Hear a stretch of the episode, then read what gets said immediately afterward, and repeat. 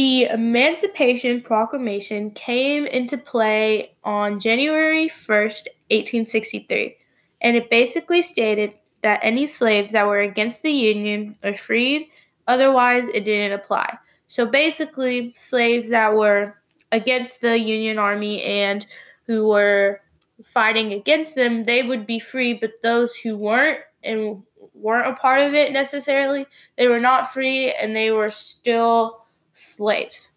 So, with this, it'll also allow any Union military people to liberate slaves from the Confederacy so they could just like free them, I guess, whenever they just came around.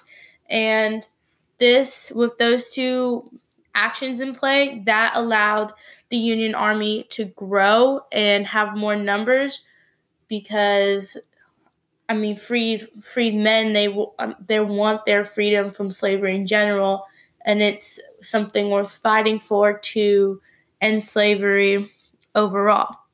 Originally, Abraham Lincoln's goal for the war was just to get the Union back together, but when the war continued, he wanted to end slavery overall. So that is what led to the Emancipation Proclamation.